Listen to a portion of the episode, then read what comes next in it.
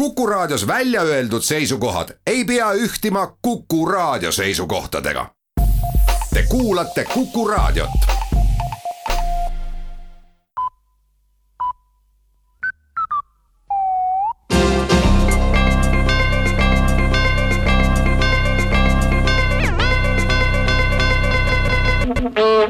tere kuulama uudiseid stuudios Rohke Debelak töö- ja Terviseministeeriumi tänahommikuses teates märgitakse, et hea tulemuse saavutamiseks võitluses pandeemiaga saab ka elanikkond ise palju ära teha.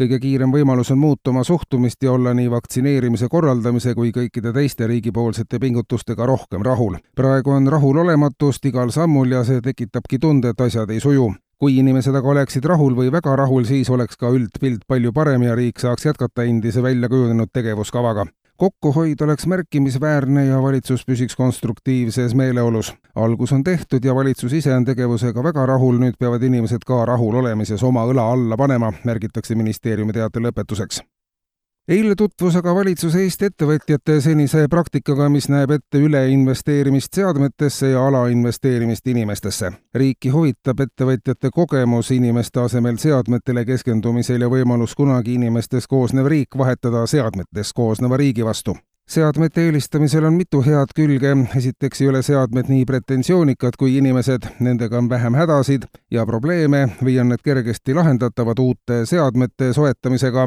Seadmetest koosneva elanikkonnaga on kergem suhelda, nad on valimiseelistuses ettearvatavad ja ei ole tundlikud korruptsiooni, ükskõiksuse ja ebaõnnestunud poliitiliste otsuste suhtes, tõenäoliselt ei huvitagi poliitikaseadmeid üldse. kogu võim läheb inimestelt seadmetele üle hetkel, kui alles jäänud inimesed suhtlevad seadmetega rohkem kui inimestega, piirkonniti on selline olukord juba ka käes.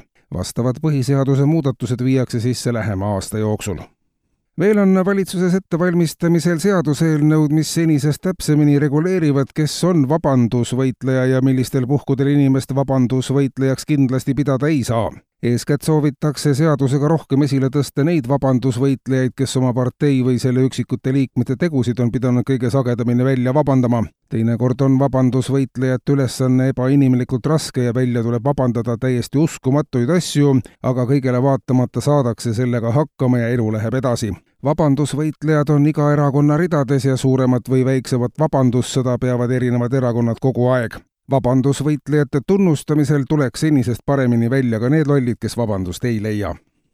ja teaduse vallast. Valitsus saadab koostöös Euroopa Kosmoseagentuuriga Maa lähedasele orbiidile uurimissatelliidi Huvi kaks, mis peaks koguma andmeid ja leidma vastuseid küsimustele, miks inimesed Maal elada tahavad.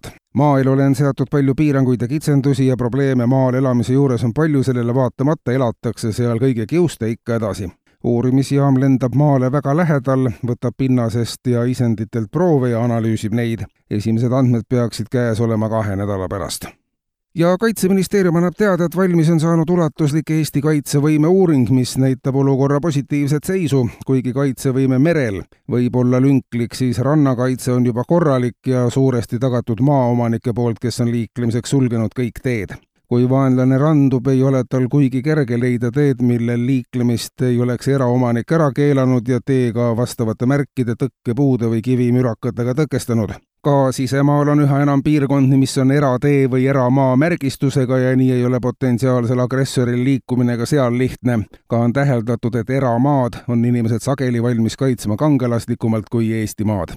kuulsite uudiseid